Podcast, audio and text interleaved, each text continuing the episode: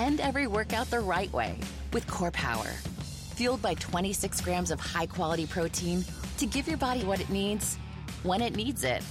Recover and build lean muscle with Core Power. What's up, y'all? I'm Amanda Seales, and listen, I get it. We're in some serious times, so I think some of y'all forgot I'm a comic. She had them jokes. I mean, you forgot I had a whole HBO comedy special. You forgot I showed love to how black women give compliments, Okay, polka dots. and threw shade to how white women move in corporate America. Stop seeing all these unnecessary people on these goddamn emails. I get it. We've been cooped up for a long time. That's why the Amanda Seales Black Outside Again comedy tour is coming to a city near you. Go to amandaseales.com today and get your tickets so we can laugh and learn our way through this madness together. How black am I gonna have to get? It's a good show. I'm sleepy. She's sad. We're going to record a podcast anyway because we're goddamn professionals. You're listening to Mormon and the Meth Head. If you put a Mormon in his asshole and a meth head also in his asshole, there's two people in his asshole. We are recording a podcast from inside an asshole. Um, of a confused Mormon man. Welcome back to the podcast being recorded inside of a Mormon man's rectum. Did you hear me when I was high last night and I was workshopping a news anchor voice? the sketch where I was just like, I was just high and I was just going, "Good evening, it's your boy with the evening news." yes, I did hear you doing that to yourself in the other bedroom. the, just good e- good evening. It's me, your boy, with world with world news tonight. It's me, your boy. and now we turn to sports. Oh shit! What up? It's Dat Boy. Dat Boy, what do you have for us? And then, uh, and then a, a, a, a news anchor man rolls in on a unicycle, and he's like, "The Washington Capitals played the Pittsburgh Penguins today." And then at the end, I go, he says, "Back to you, ya boy." You have been workshopping a lot of characters. Feel like You I have got to that get my sentient SNL frog. audition ready. Yeah. got to get it ready because the the reign of Pete Davidson has gone on long enough. I should be on SNL being raised by John Mulaney and making out with Kate Beckinsale. Me, me. My dad didn't do shit on 9/11. He didn't do anything. If my if only my dad had been more heroic. Is that his deal? Is that his deal? Is that his deal?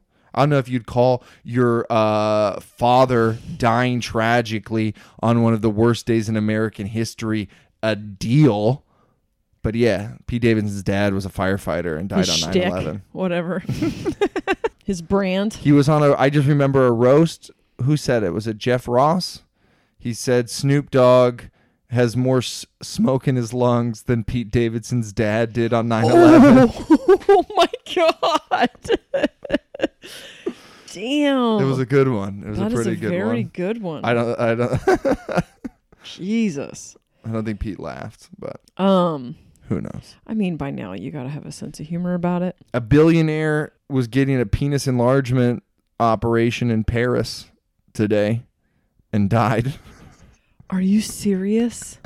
A billionaire was making his penis bigger. You'd think that a billion dollars would be enough, but it's not.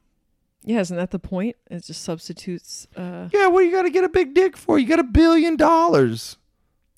Anybody Um, will sleep with you. my mom just watched that uh, Lorena Bobbitt. Yeah, did she say she liked it? She liked it, but that it was uh, actually mostly about how abusive, what an abusive piece of shit. Yeah, that's the man. That's was. the point. Yeah, Like I, th- I, I was fascinated as soon as I heard about that because it is one of those stories that took place in a different time, like not that long ago, but Right. completely different time. Yep. And all we, all we did, all we had, all the p- late night punchlines were just about that crazy lady cut a man's wee wee off.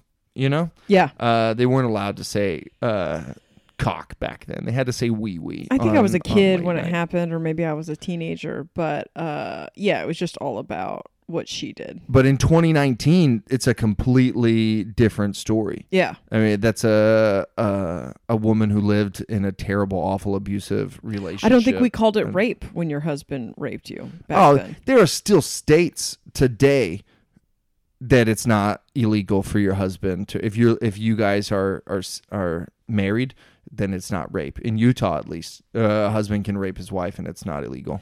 But he can't have uh, consensual sex with a, someone he's not married to. Yeah, that is uh, illegal. We just found out today. uh, looks like the Utah lawmakers might be uh, finally j- overturning that one.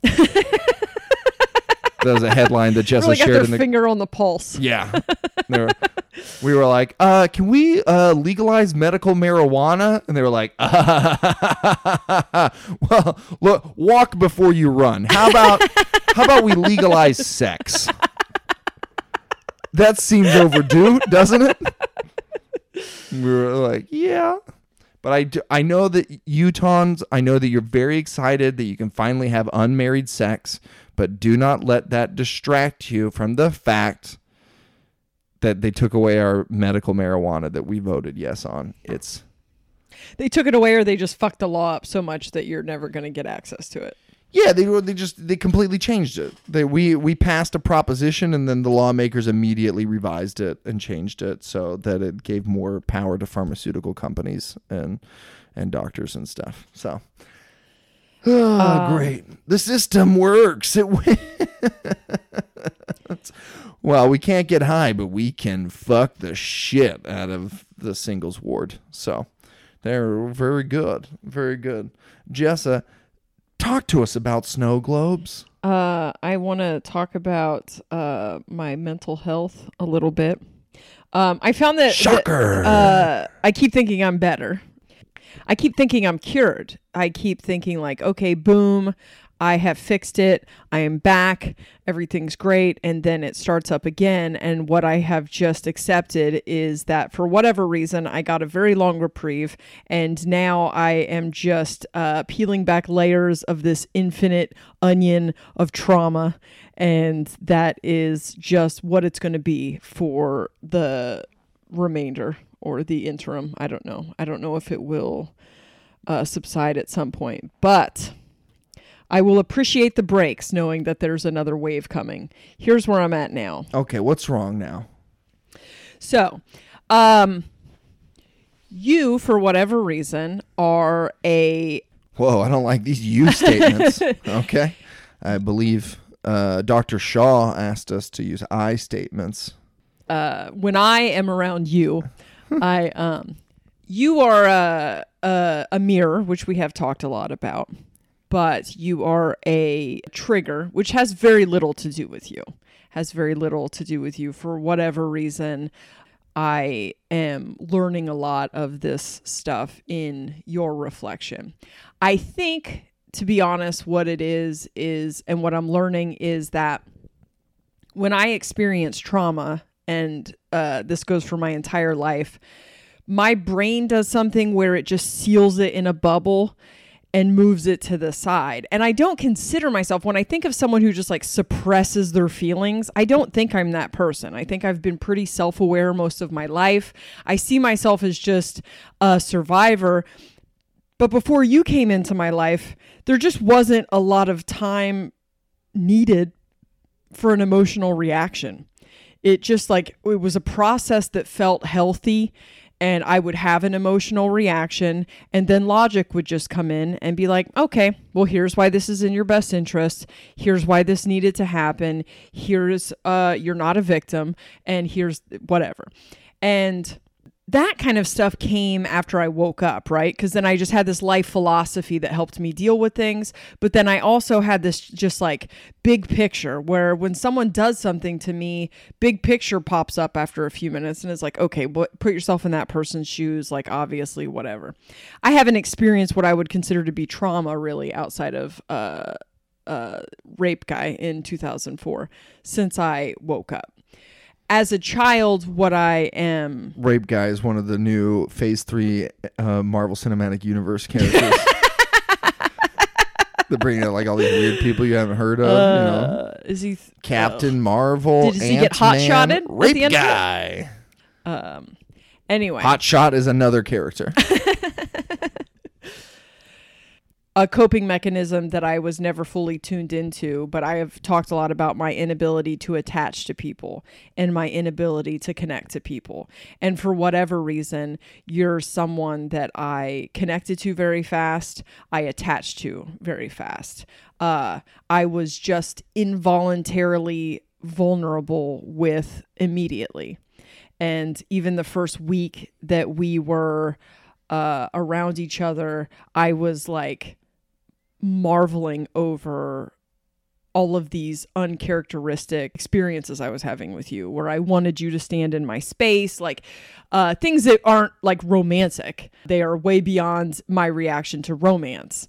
And I think because I attached to you because I felt so connected to you because I felt so disarmed around you that that is why you trigger all of these defenses for me is because you you disarm me. Like I don't I release my defenses and then it's like me versus my defenses. Where your average person my defenses just deal with them and I I don't ever feel a connection to people because my defenses are in between us if that makes sense.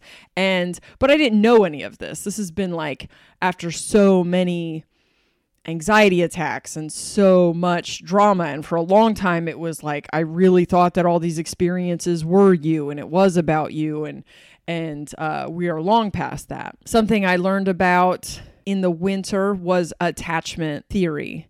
And I knew about attachment because I studied it from the parenting perspective when I was pregnant with Phoenix because I was like, uh, how to be attached to your kid. Like I was looking for that kind of a book, you know, how to be a good mom because I was terrified that I was never going to attach to her because that's how much I don't attach to people.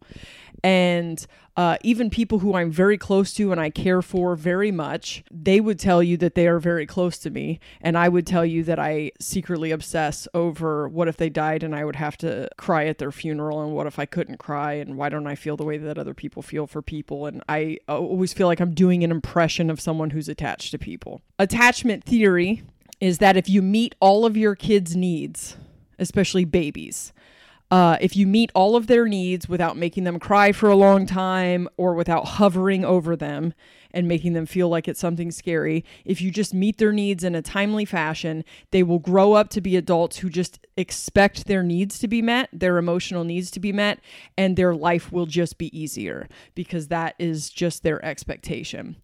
And I used attachment that resonated but I also used attachment theory as a way to make sure that I bonded with my kids. So they slept in my arms at night and in naps. They breastfed on demand for uh, uh, Phoenix for over a year, Lily for three years. Uh, I didn't go anywhere. I didn't do anything. I met their needs. I never let them cry. Like when Nicole was little, it was still like cry it out and shit. I didn't do any of that. The book talks about how insane cry it out is and i'm not judging anyone that does it. But when you look at the psychology crying is how they communicate that they have a need. And uh they only have you to meet their needs. They can't meet their own needs. So they can only cry to you when they want uh affection. But in the 90s and the 80s and the fucking when we were kids uh they didn't think affection was a need they thought like food and a clean diaper was a need, but like being held's not a need. That's you're going to spoil your baby. And mm-hmm. so that belief system, it is a need. The the need to just feel connected to your attachment figure is a need. When that need's not met in childhood, which it wasn't for most of us, uh, because we were raised in the Dr. Spock era of don't spoil your baby, which is not possible.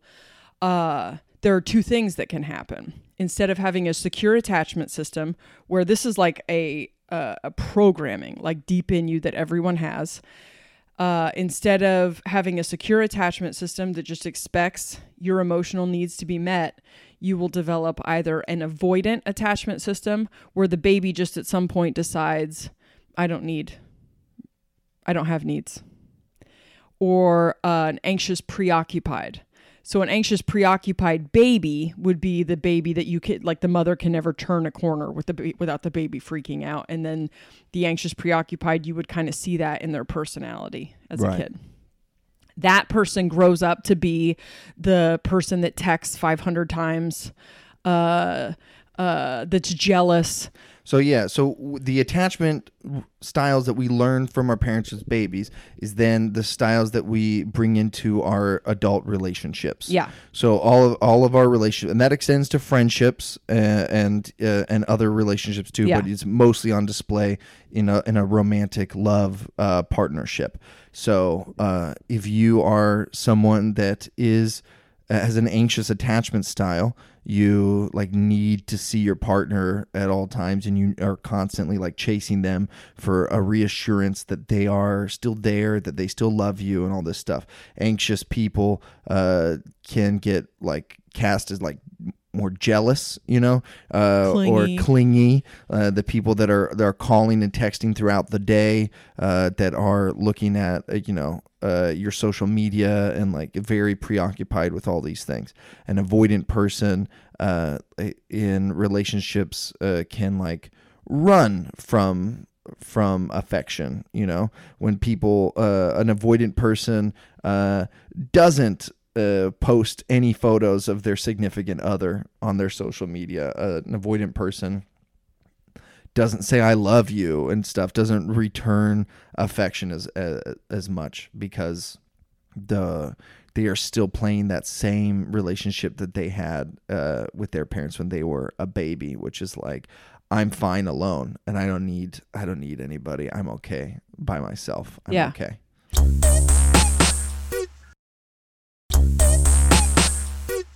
So yeah, it talks about something called signaling. Uh, and this made me feel, as I found out that my attachment style is uh, not what I thought it was. This made me feel so much more normal because this is something I would notice with my kids. So when you put like a nine month old, right? They're like the curious. They're they can crawl, they can sit up. They're old enough that they can play with toys. Uh, you put a nine month old in a room that they've never been in before, and there's a lot of things in the room for them to play with. You put a nine month old in that room with their mom sitting in a chair, one of their parents sitting in the chair. The the child will play with toys, and if you watch the child every once in a while, they'll turn around and uh, look back at their parent and then go back to playing if at some point that's called uh, signaling i think. It's uh, they are just like reaching out to make sure that they are safe. And as long as that adult is there this is all just curious cool things to explore and if uh, they turn around and suddenly their attachment figure isn't there, the child will lose their shit because now all of a sudden these things that are unfamiliar are scary because the thing, their home base that makes them feel safe, the place where they put their feet, is not uh, there. And so they will freak out. Um, so this is deep seated. Uh, programming in us. Like everyone has an attachment system and you have it for the rest of your life. So for a a secure uh, child who like from from infancy had their attachment system with their parent walked back into the room uh, they'd be fine and they did a bunch of experiments like watching uh, babies with different attachment styles where the um, anxious preoccupied wouldn't be able to calm back down. Even after the parent came back into the room they would show a lot of like anxious uh, behavior. Like they got activated and it, uh, they, ha- they had to like climb back up. And i remember with my kids when they breastfed, they would have to like climb up and check in almost like they weren't hungry, but like that was just the way they would nurse for like 30 seconds and then go back and play. And it was almost on a clock. And um, these were things that I noticed with Phoenix and Lilith because I bonded with them that I didn't pick up on at all with Nicole because I hadn't. So, um, into adulthood, another thing that I really needed to read uh, because I like to talk about uh, the fact that I've always been in a uh, that I feel like I've been in a relationship most of my life, and uh, that I don't need it uh, because it feels pathetic to say that you want or need a relationship. Um, was that we are designed to have an attachment figure. We are designed to have uh, a someone that is a safe home base for us that helps us feel uh, uh, safe and secure so we can go out and explore the world. And if you have a healthy, secure attachment, that's what that person is. And then you can like it it creates more independence if you have a secure attachment style. And that secure uh, people signal just like babies do all the time. They just don't notice that they're doing it because no one's insecure. So, uh, sending an I love you text or a heart emoji or whatever throughout the day, uh, you know, walking by and playing with the hair of your partner, uh, reaching out and holding a hand real quick, uh, giving a hug, stuff like this is is adults' way of checking in. And uh, just like reconnecting to their home base, and nobody like notices it in a sh- in a secure thing. But when you get uh, either of the insecure attachment systems, you have an anxious, preoccupied person who, if they send a heart emoji uh, and don't get an immediate response, the clock starts and they start to panic because uh, What's wrong? What's wrong? Are they mad at me? yeah, Why haven't they? there has to be something There's- wrong. What did I do? You're replaying everything that happened that morning. You're Yeah. like, okay, I guess I, I was a little short, maybe, and that, that she she got upset about that, and uh, uh, maybe we're about to break up. Uh, maybe Yeah. she's planning on breaking up with me. Maybe she's fucking someone else right now, and that's why. Uh, because I mean, like, it, it's the middle of the day. She's at her desk. She should have her phone. Like, she should see this. And why, if she could see this, why wouldn't she write back? And uh, maybe it's because she hates me, or maybe it's because uh, you know she's getting fucked by her boss right now. Oh, I I, should hate go that check boss. all of the Oh, other yeah. accounts right now. I should see all the likes because maybe the likes are a clue. Yeah, it's like uh, so for the, the avoidant because uh, I I don't want to make it sound like the avoidant is bad. The avoidant is the cooler one. Like I would rather be like we shit on clingy people, and I certainly have spent a lot of time talking shit about clingy children. so uh, guess which one I turn out to be.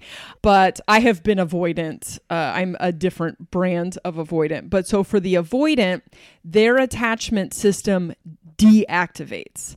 And so when they get too close or intimate to someone else, their attachment system will start, instead of them having anxious, oh my God, he's going to leave, their attachment system will start uh, devaluing the object of their affections to try to create distance. And they won't even know that they are Oh doing it. God, she's so annoying. Yeah. Ugh, I don't like how she does that thing with her mouth. Ugh, Yeah. I don't. Uh, why did? Why is she texting me? Like, uh, like you know, she's not respectful of my time at work. Like, she knows I'm at work. Why is she bothering me?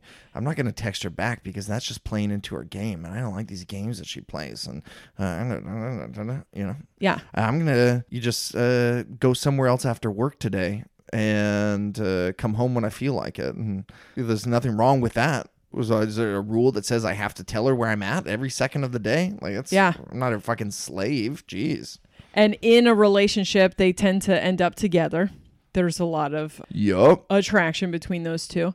But even if the anxious preoccupied isn't acting anxious preoccupied at You the keep saying preoccupied. Is there a different kind of anxious? Are there two kinds of anxious? Because you say anxious preoccupied. Is there an anxious something else? Or Oh no, that's just what it's called. All right. I think those are two different things. Also, because of, uh, an anxious, uh, an an- well, I'll say anxious from now on, but the preoccupied is a big thing where the anxious person never stops thinking. Like they are preoccupied with the relationship, where a secure person is just in a relationship.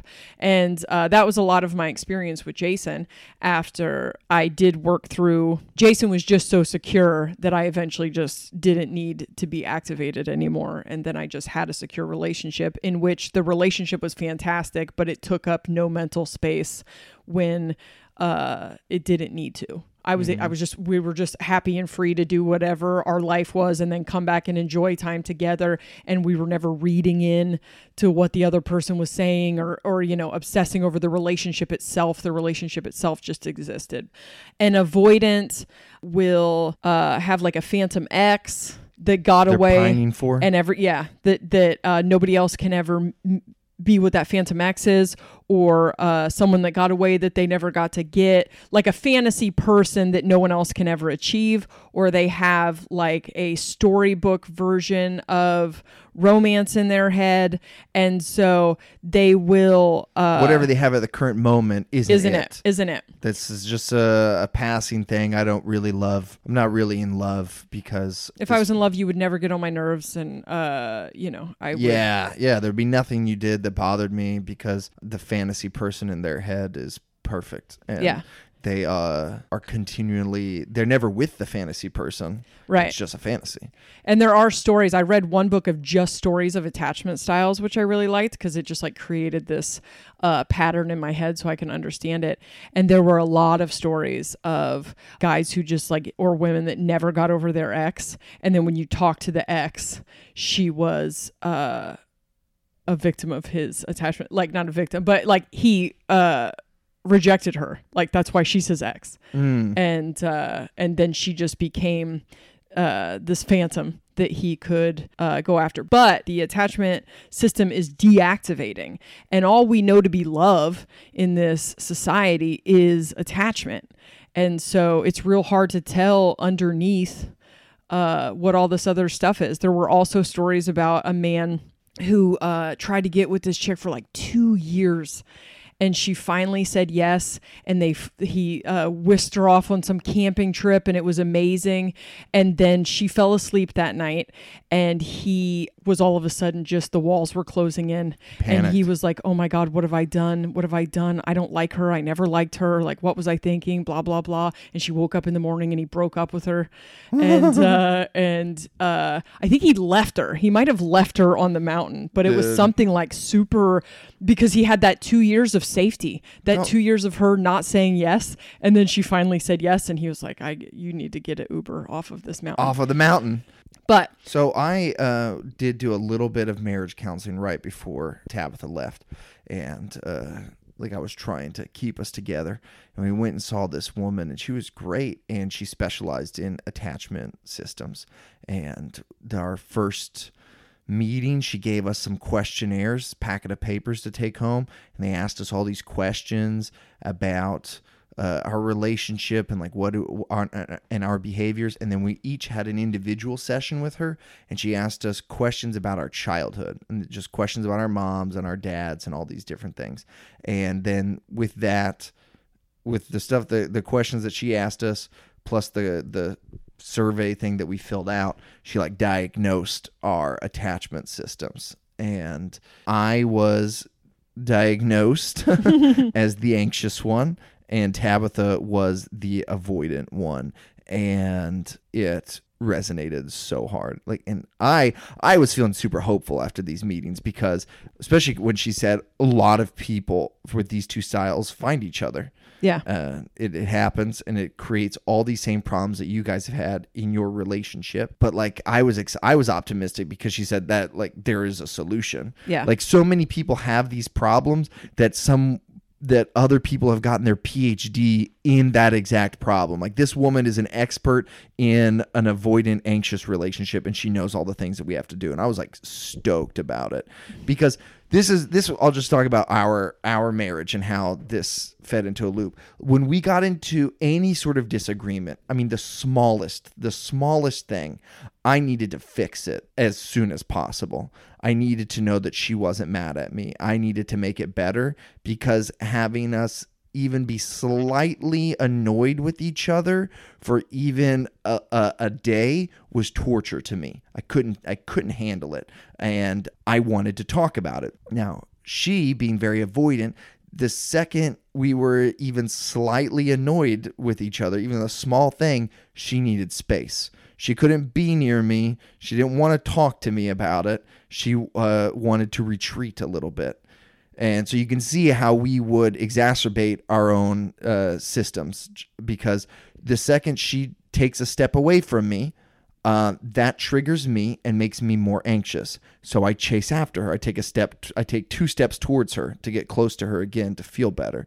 And then that triggers her attachment system. She feels trapped and claustrophobic and can't stand me and so she wants to take 3 steps away from me and then we just do this for all day And uh, I feel like I was a little bit more dominant, and so I feel like I I got my way and forced her to have arguments more than uh, she forced me to take time apart. You know. Yeah. But it, there was no such thing as a little argument. Like every single tiny thing became a huge giant ordeal where we were just like crying over it.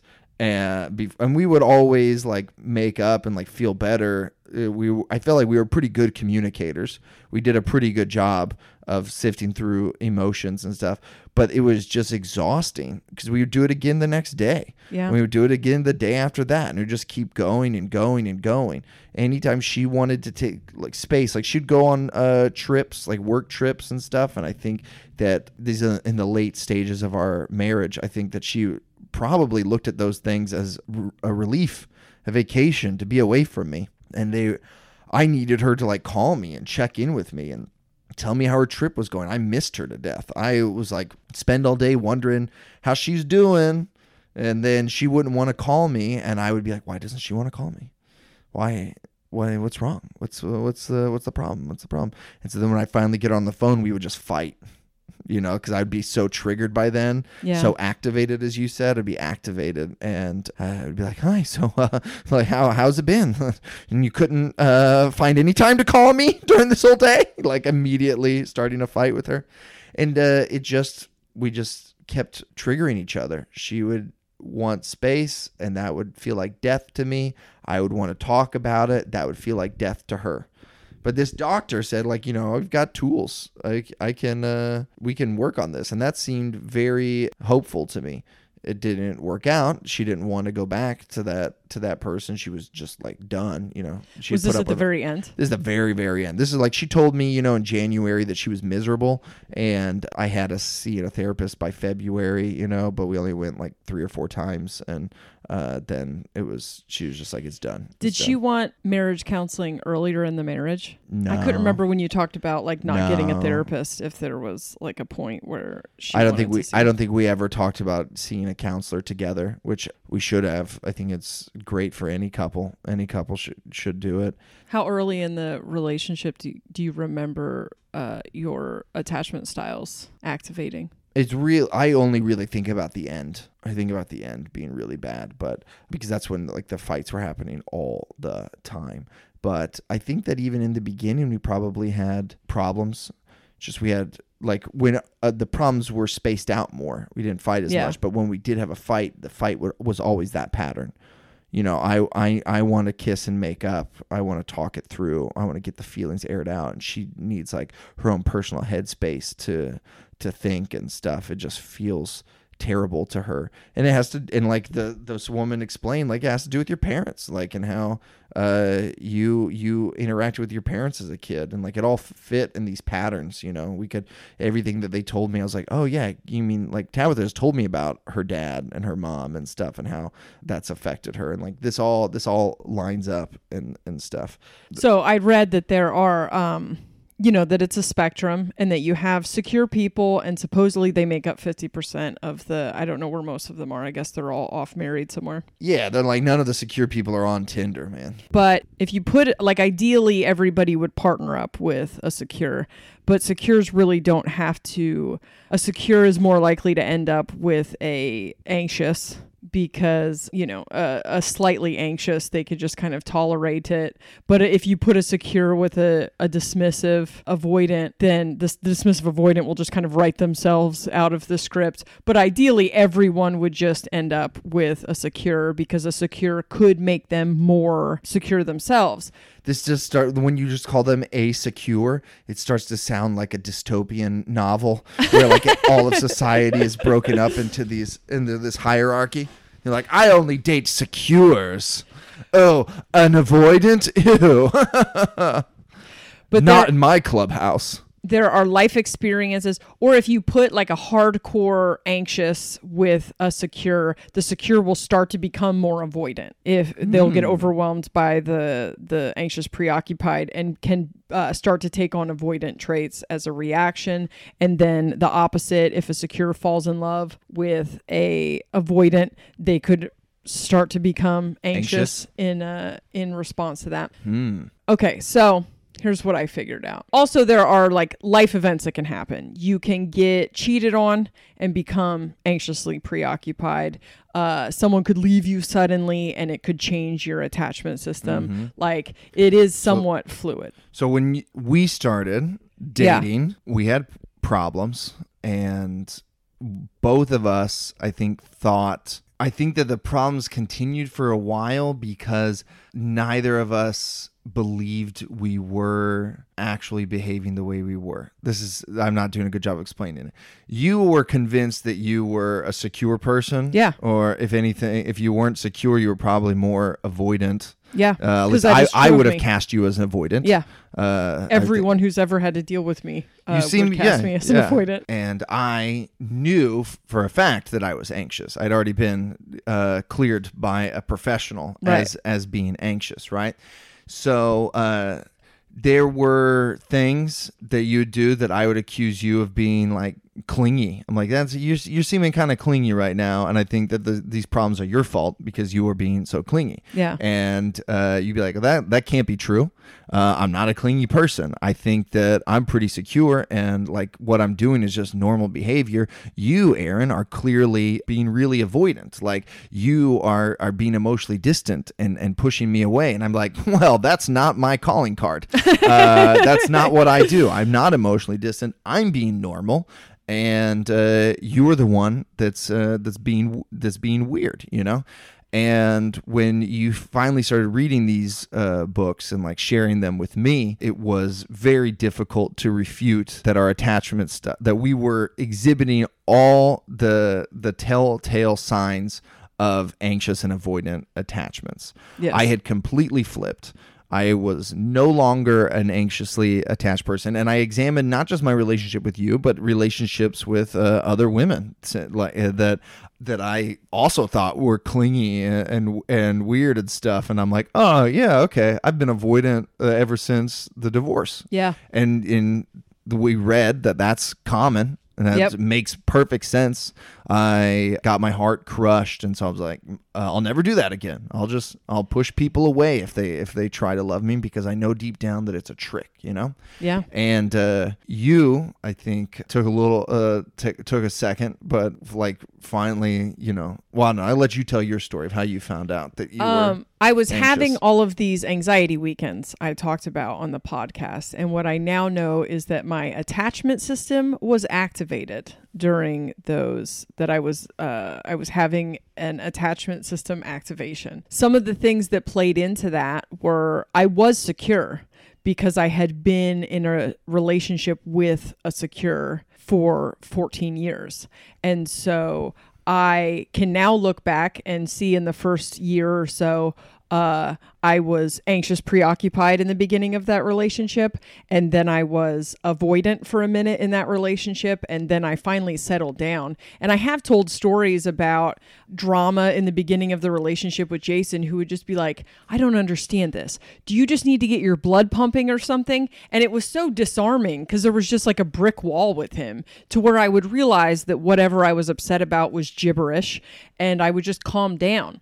But I just knew, I just knew that I was safe with this person. Everything's fine. He's not going anywhere. And Jason needed long stretches of distance. Like Jason uh, needed, if he was like trying to, he's very ambitious. If he was trying to accomplish something at work, we wouldn't talk for days. And sometimes I would get, but I could just literally be like, Are we okay? And he could say, Yeah. And I just knew it was true and it was fine. And uh, I didn't realize how much of what I talk about in the What is Love episode was just speaking from the privilege of someone who had been in a relationship with someone so secure, but so perfectly secure because I am avoidant. I do have a lot of avoidant traits. So I had this, like, I used to call it a mutually aloof relationship where we just lived our own lives, came together. When we came together, it was great, and then just went back to doing our own thing. I could leave town. We wouldn't talk for days. Nobody felt weird. And When you reference the "What Is Love" episode, you're talking about you were telling, giving me the advice about loving yeah. with an open hand and just like paths that are next to each other, and sometimes they diverge, and that's okay. And you just have to love someone with an open hand. Don't try to hold on to them. Or Yeah. anything. You just love with open handed. That was hard for me, an anxious uh, person, to hear because I was like still grieving my relationship with Tabitha and still holding on to her, even though she was gone. I'm holding on to this ghost, to this memory Yeah. of her, just with a clutched fist. And you were trying to get me to open my hand up, and you just made it sound so easy. Because it was easy at that time. And I don't know what. So I'm sitting in, this is months into this anxiety that I don't understand because I haven't had anxiety in forever. And when I really track back the last time I had anxiety, it would be the last time I was anxious, preoccupied in a relationship. My first relationship, my first love was with someone who kept cheating on me and who devalued me all the time and who I wasn't good enough for.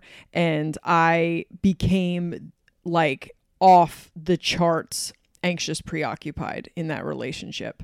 And then my next love was another avoidant who exhibited some similar behaviors to the first one and I just got triggered and back into anxious preoccupied. My next love was Jason, he was secure and I think I came at you with uh, we didn't know really what we were, but I came at you with like, yeah, I'm Jessa. I'm detached and aloof and secure. And my whole thing on love was like, yeah, I love you. It's fine. Like that was like, I remember you talking about an uh, what was the Mormon thing? An anxious concern for uh, Uh, another person's well being. yeah. Yeah. I have like I have that now. I turned the heater on this morning because it was cold, and then laid down and for an hour was just freaking out because you already didn't have covers on, so you were already probably too warm. But now if I get up and turn the heater off, then you're not gonna. Uh, I'm gonna wake you up if I get up. Like I have this kind of inconsiderate on accident uh, for most people, and I do have like an anxious preoccupation with you. So anyway, I'm I'm at a I'm hanging out in the park with Virginia Jones and this is I think the end of the summer and I think she's just telling me her story because she had a similar situation. Uh, she's an ex-Mormon, uh, similar divor- divorce story. Our patrons will remember an interview with her that we did. Yeah. She's great. one of my best friends, and she uh, starts talking about attachment styles. I talk a little bit about you, and she said, Yeah, it sounds like you're anxious, preoccupied. And I can't tell you how hard I rejected. It's so embarrassing how hard I was like, Oh no. Me? No, no way. I'm Jessa Reed. I'm never like nobody feels like I am attached to them. Mm-hmm. I'm not. I am the most detached person. It's my entire identity is how detached I am. And she was like, "Okay, whatever." And then a few months later, some stuff's coming up on Facebook. I click on one of these articles and whatever it was the the moment that I had realized that I actually was anxious, preoccupied. I cried my eyes out. It was so humiliating to me. Like, so humiliating is the only uh, word I could think. There is nothing more awful and embarrassing to me than that I am attached to another person or that I feel I need another person. Why do you think that is? I think I think I came to a lot of the conclusions that someone with an avoidant attachment system comes to. And that is uh, I don't need anybody.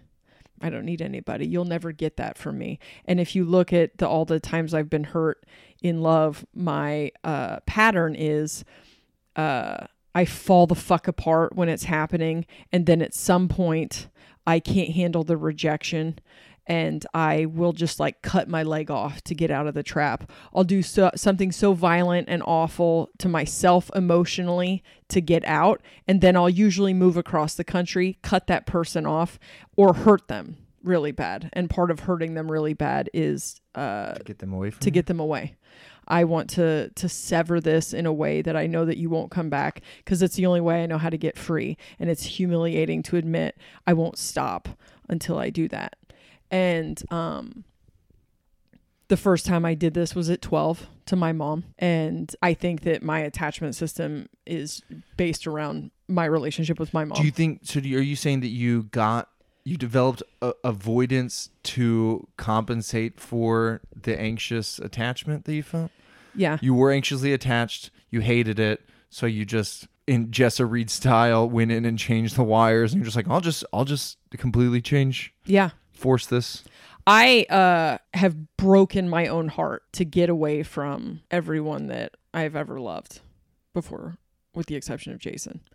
Um, even with Jason, I just started crying about the divorce, which was much more of a soft landing and a and a, a separation that just was like, okay, this makes sense. But um, I wasn't being hurt in that relationship, but the just the sadness of the fact that it had to end and that it was over uh, did not hit me until a year later because my my psychological makeup just isolates pain, isolates trauma in a way that I just keep moving forward. And I don't feel like I'm someone who's out of touch with my emotions or someone who uh, buries stuff. I, I talk about everything. I don't avoid, you know, when I think of someone who buries stuff, you try to talk to them about the trauma. I have freely talked about this trauma my entire life.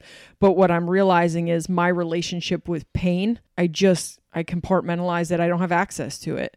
And uh, for whatever reason, a lot of that is uh, coming up now through this activation of my attachment system. So, what was happening, and now when I think back on the things I was saying and the things I was thinking, uh, that's exactly what was happening. I was activated, and then I was trying to use all of my usual tools to talk myself out of the rafters, and none of them were working because of the uniqueness of this relationship and um, I couldn't just cut you out of my life. I couldn't do something horrible to you and push you away. I have a fucking podcast with you.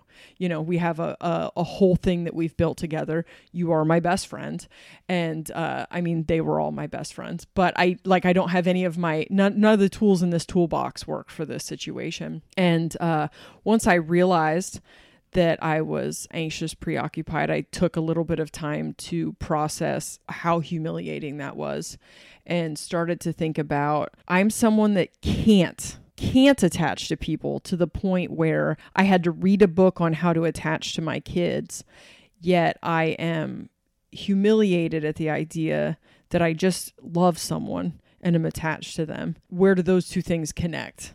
Where inside of me is the humiliation of my true feelings just flipping a switch? And that's a big part of avoidance right? Is that they do crave intimacy, they do uh, want it, but their attachment system just flips a switch and is like, "This isn't it. You're not. This isn't it. It's somewhere else. Go find it somewhere else."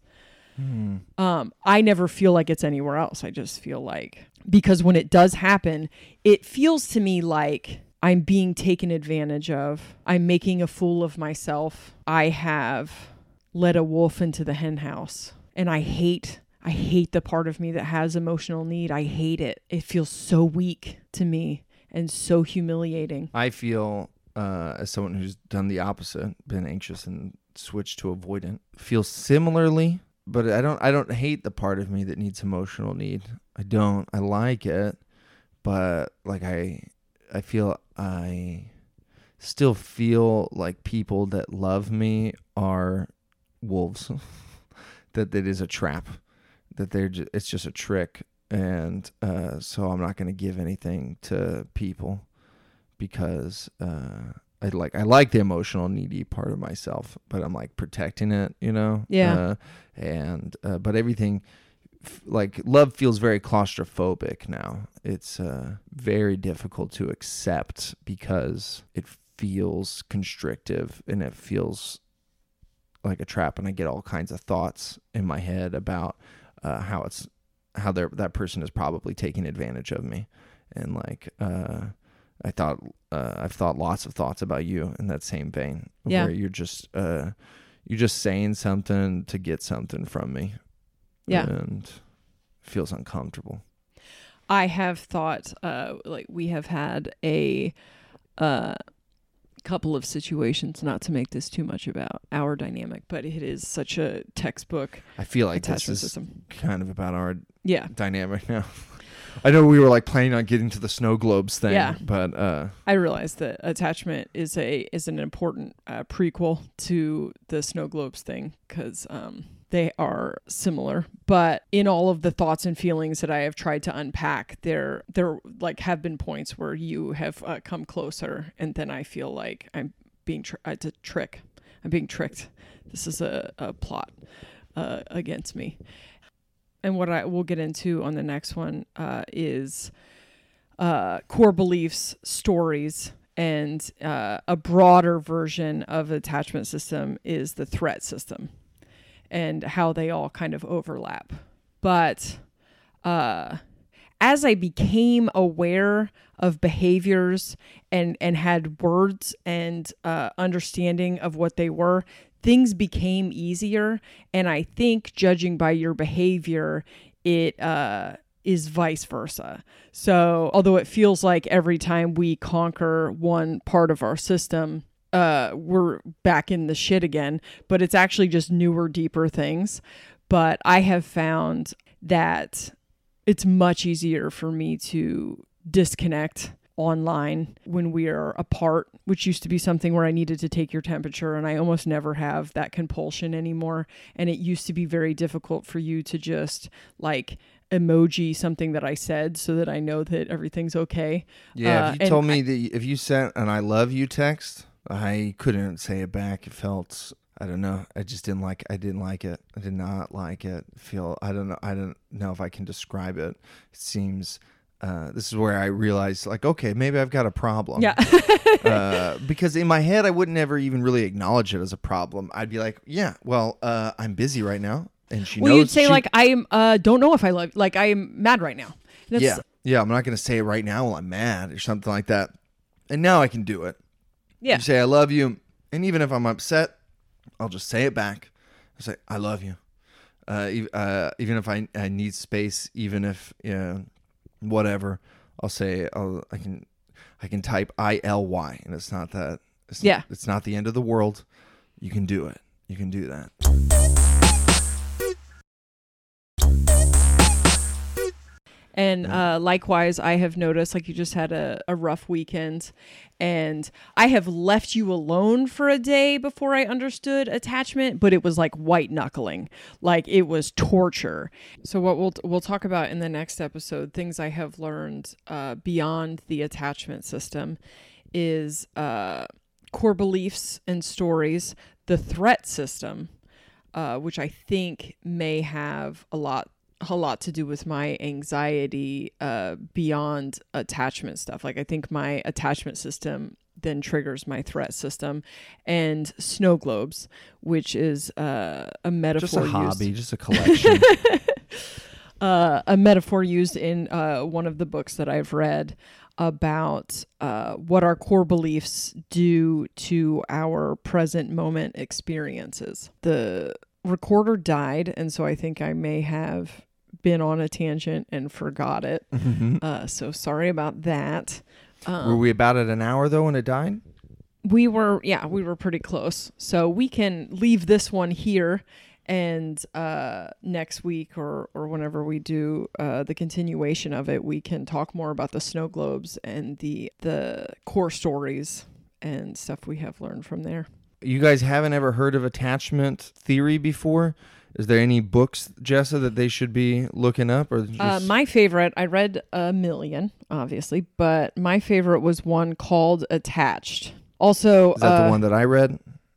yes Is that the, that one had lots and lots of stories of people's attachment. that wasn't even the story one but that wasn't uh, one? no Oh. That one I felt when you talked about feeling so uh, ashamed of being anxious, like having attachment, you just felt embarrassed. You said, I feel I felt ashamed in a different way. I felt guilty for being avoidant. The more I read that book, I felt very guilty that I felt like I was a bad person. I felt like I was bad.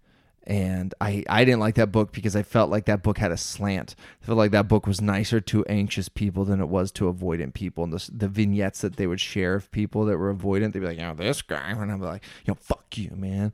But Jessa said something nice to me one time about how, uh, like, no one was doing anything wrong. Like, and there's, uh, there's nothing wrong. There's nothing inherently bad about an attachment style.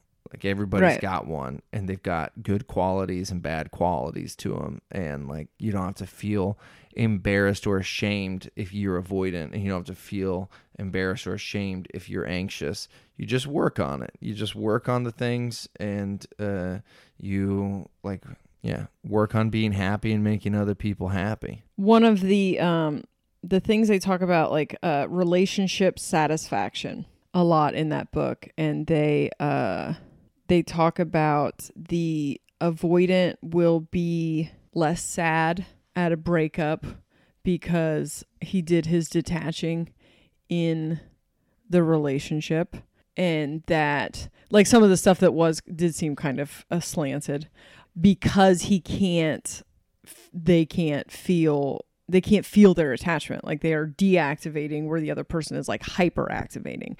And so yeah the book kind of said a bunch of stuff like if a if a anxious preoccupied can just find a secure then they can go on to be happy. The dismissive person is just going to be alone forever because they'll just Piece meet people shit. and tear them down and and Ugh. fantasize about a pretend Yeah, person. the, the authors had been like hurt by an avoidant person. Also, I am very willing to admit that I could have just been interpreting it this way because I am defensive and projecting.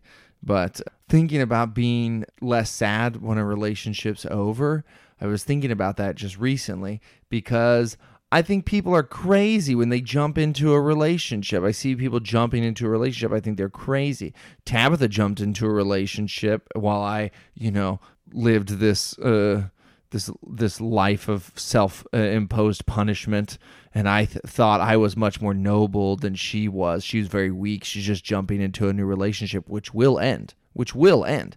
And that's something that like I ca- I'm thinking about now all the time. It was it's very difficult for me to start a relationship without th- thinking about how it's ending because I'm like, what's the point of starting something? What's the point of making you my girlfriend, Jessa?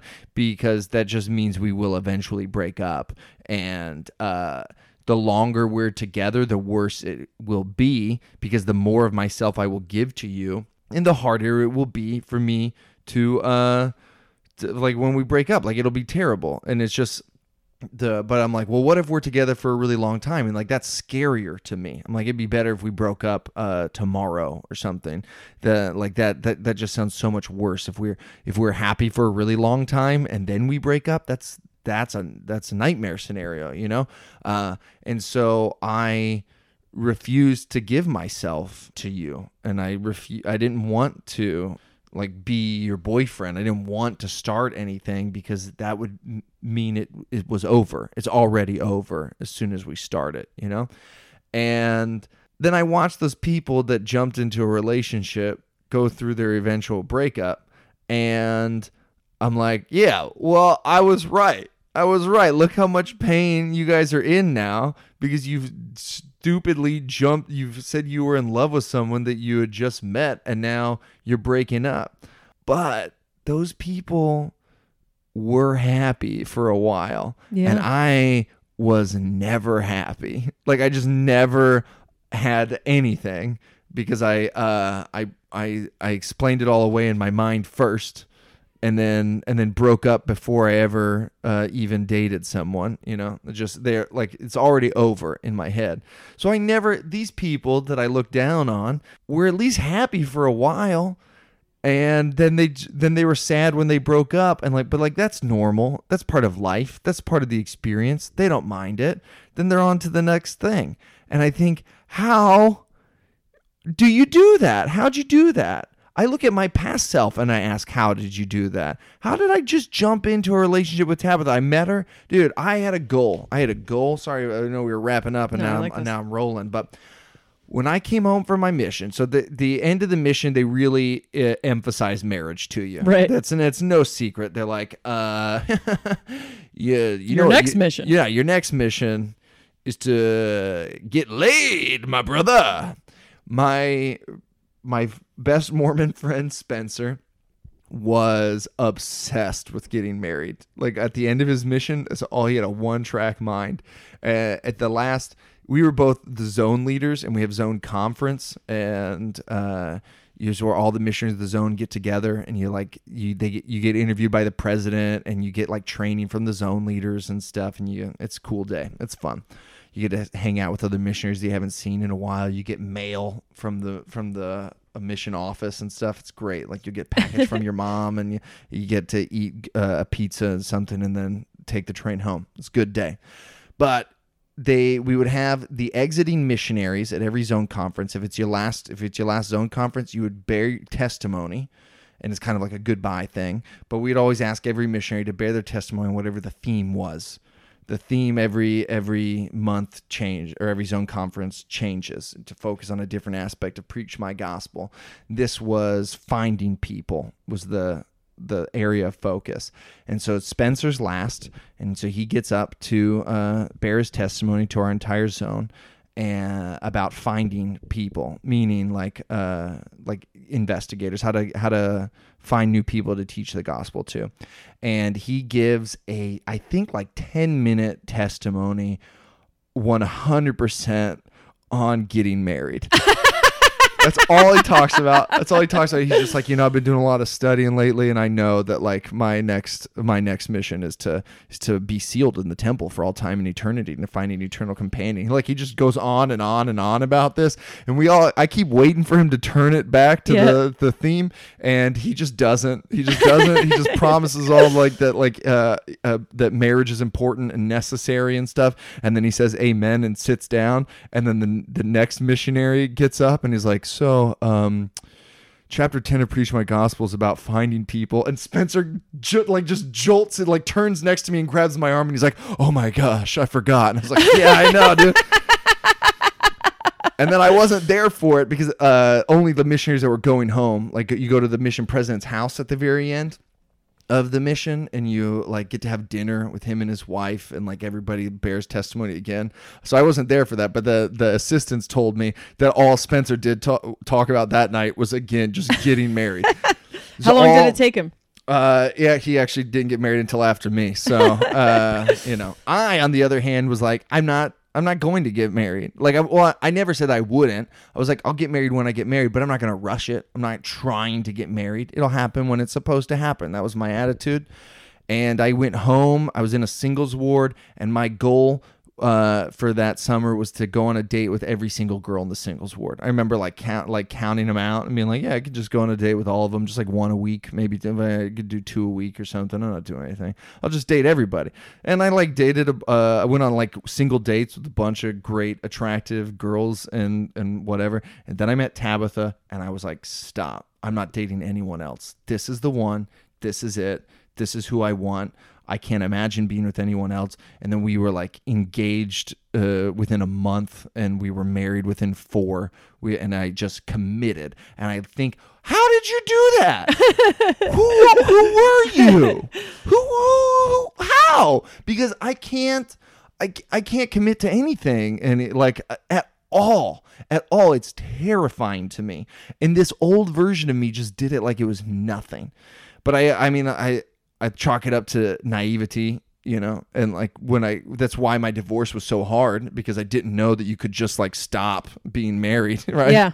i i had a false sense of security It I felt think. like a sure thing. Yeah. So yeah, it didn't feel like a wasn't risk. it wasn't a sure thing but i just i never had to worry because i knew that we were together for eternity right The question's like, can I spend eternity with this person? Not, uh, uh, can I spend a few years with this person and they could potentially leave at the end Yeah. of it? Yeah. Yeah. I was just like, man, we're we're in it together forever, and then we have a family together, and like my parents are still together, and uh, her parents are still together. We just thought we'll be together forever, and uh, now that's that's fantasy land. Like that's just crazy to me. And i see people just meet and, and then they start dating. I think about uh, the women before you that uh, wanted to date me. And i was just like what are you talking about?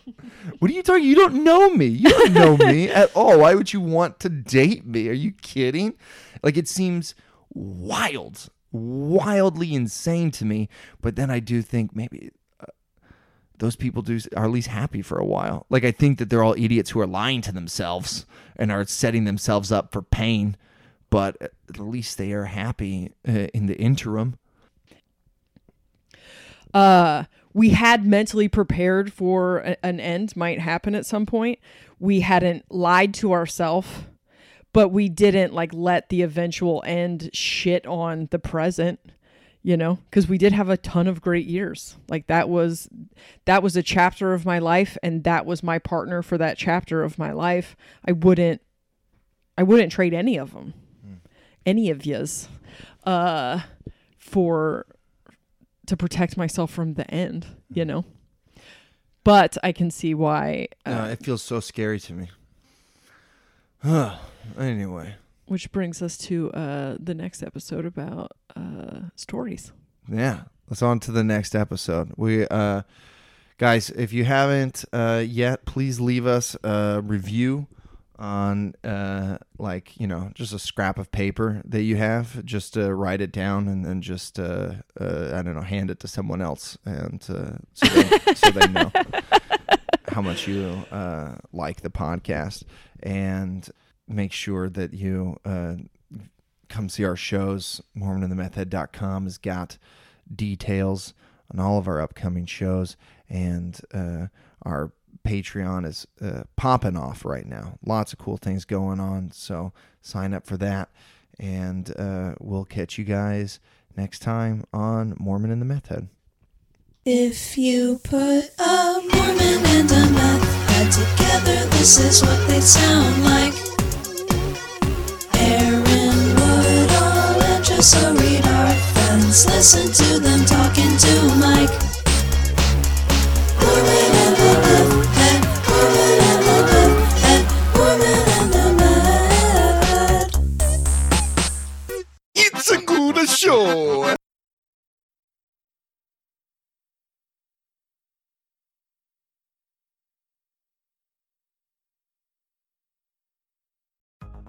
Searching for just the right job? Whether you're looking for full time, part time, or seasonal work, you can get started today. Amazon Jobs offers the whole package with great pay and flexible shifts that allow you to choose when and how much you work. Find a warehouse close to home and discover the role that works for you. To get your application started for an hourly job, go to amazon.com slash apply. That's amazon.com slash apply. Amazon is proud to be an equal opportunity employer.